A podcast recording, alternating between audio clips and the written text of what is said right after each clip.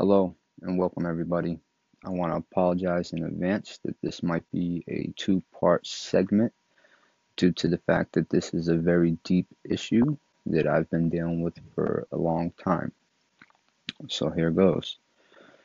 Most of those that know me don't know that when I was very young, I was sexually assaulted by a female family member. The initial stuff is still vague, the latest stuff is still raw. The act of betrayal fucked me up in so many ways. I became a victim to a woman that continued it throughout the years, from exposure to physically embarrassing me in front of her friends by pinching the skin beside my balls and thigh until I'd cry, whipping out porn magazines and making me go through every page. This event shaped my life in the worst of ways. I developed a love hate relationship with all women. I no longer could trust women, and at one point as a child, I was exposing myself to siblings and friends. It came to a point that I took a soft plastic Hot Wheels track and wrapped it around my neck and tried to kill myself. Luckily, I passed out. That was the first and last time I tried that shit. Eventually, that chip grew heavy and the rage grew out of control. I ran the streets and got involved with gangs and fought every chance I had. Suspended 27 times in the eighth grade and expelled. I was then transferred to a new school shortly after my pops passed away, and I will get to him in later episodes, so stay tuned. I was allowed off of probation and moved to Florida with my uncle. I learned construction, seen a life I had never imagined possible. The environment, the lizards, just tropical. I had never felt happier. But all things come to an end. Over the next few years, I found myself running in and out of the club scene, involved with the wrong people, which led to me joining the Army Infantry. This was perfect. I get paid to fight. See, in my eyes now, I can dominate. Nobody could hurt me. I'm the one who dishes out the pain.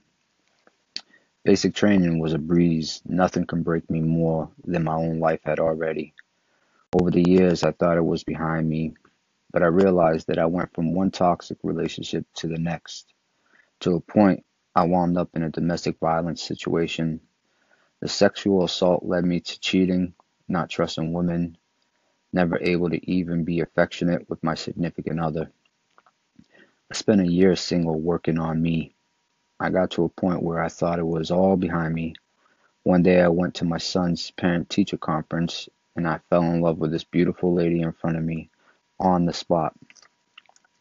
I even told my sister eventually we started a relationship. I'd be damned, I wasn't ready. I'd mentally abuse with proverbial talk during intimate times, no trust right away. See, about a year before, it was Christmas and after a whole bottle of Jameson between my cousin's boyfriend and I, I finally told my family what briefly happened. So, about a year or so into my relationship with this woman, I was laying on the couch. This woman, this family member, called me and confronted me about it. Initially, my soul sunk, every muscle fiber tensed. My first reaction was to avoid her. At that moment, I got the courage to stand up for myself. I stood my ground, and all she could say is, Oh, I don't remember. I was young. Here I am, a father, a war vet, and a victim once again. Things got really hard for me after that.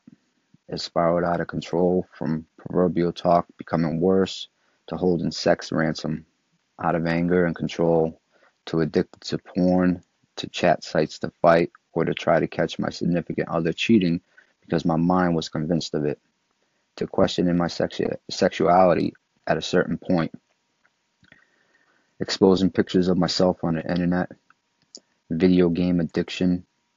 All the while, this woman fought by my side, pushing me to get help with the PTSD and depression, took care of my children like they were her own. And about a week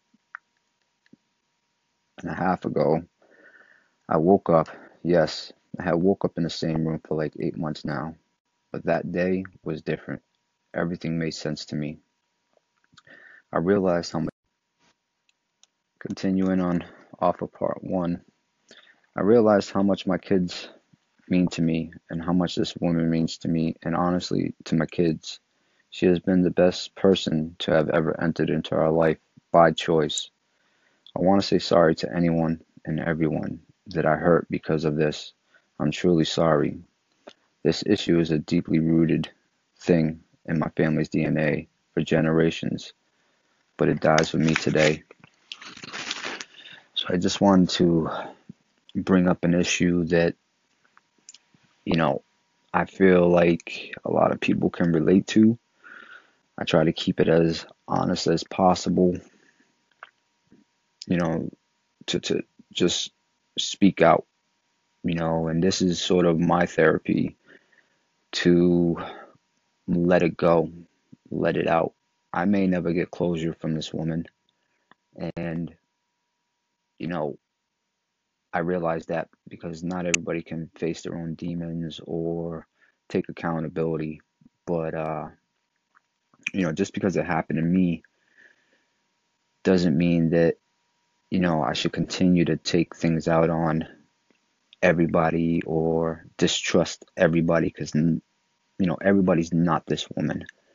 And, you know, it's just the road that, that led me here. And, you know, I don't allow this woman around my children. I never will, just because I know who she is now. But obviously, something happened to her, and it transcended and happened to me. And that's why I say it dies with me. So, you know, just just speaking about it, you know, the people that may be dealing with this kind of thing, and it's it's going from relationship relationship to you know problems in the relationships stuff like that. You know i'm not perfect. I'm not 100% you know through everything but i realized that you know that pattern can't continue you know the, the, the pattern of destruction and it's not fair to other people to have to deal with that and you know just let it out speak to people that you can trust and find ways of, of letting it go. I hope you guys enjoyed and stay tuned.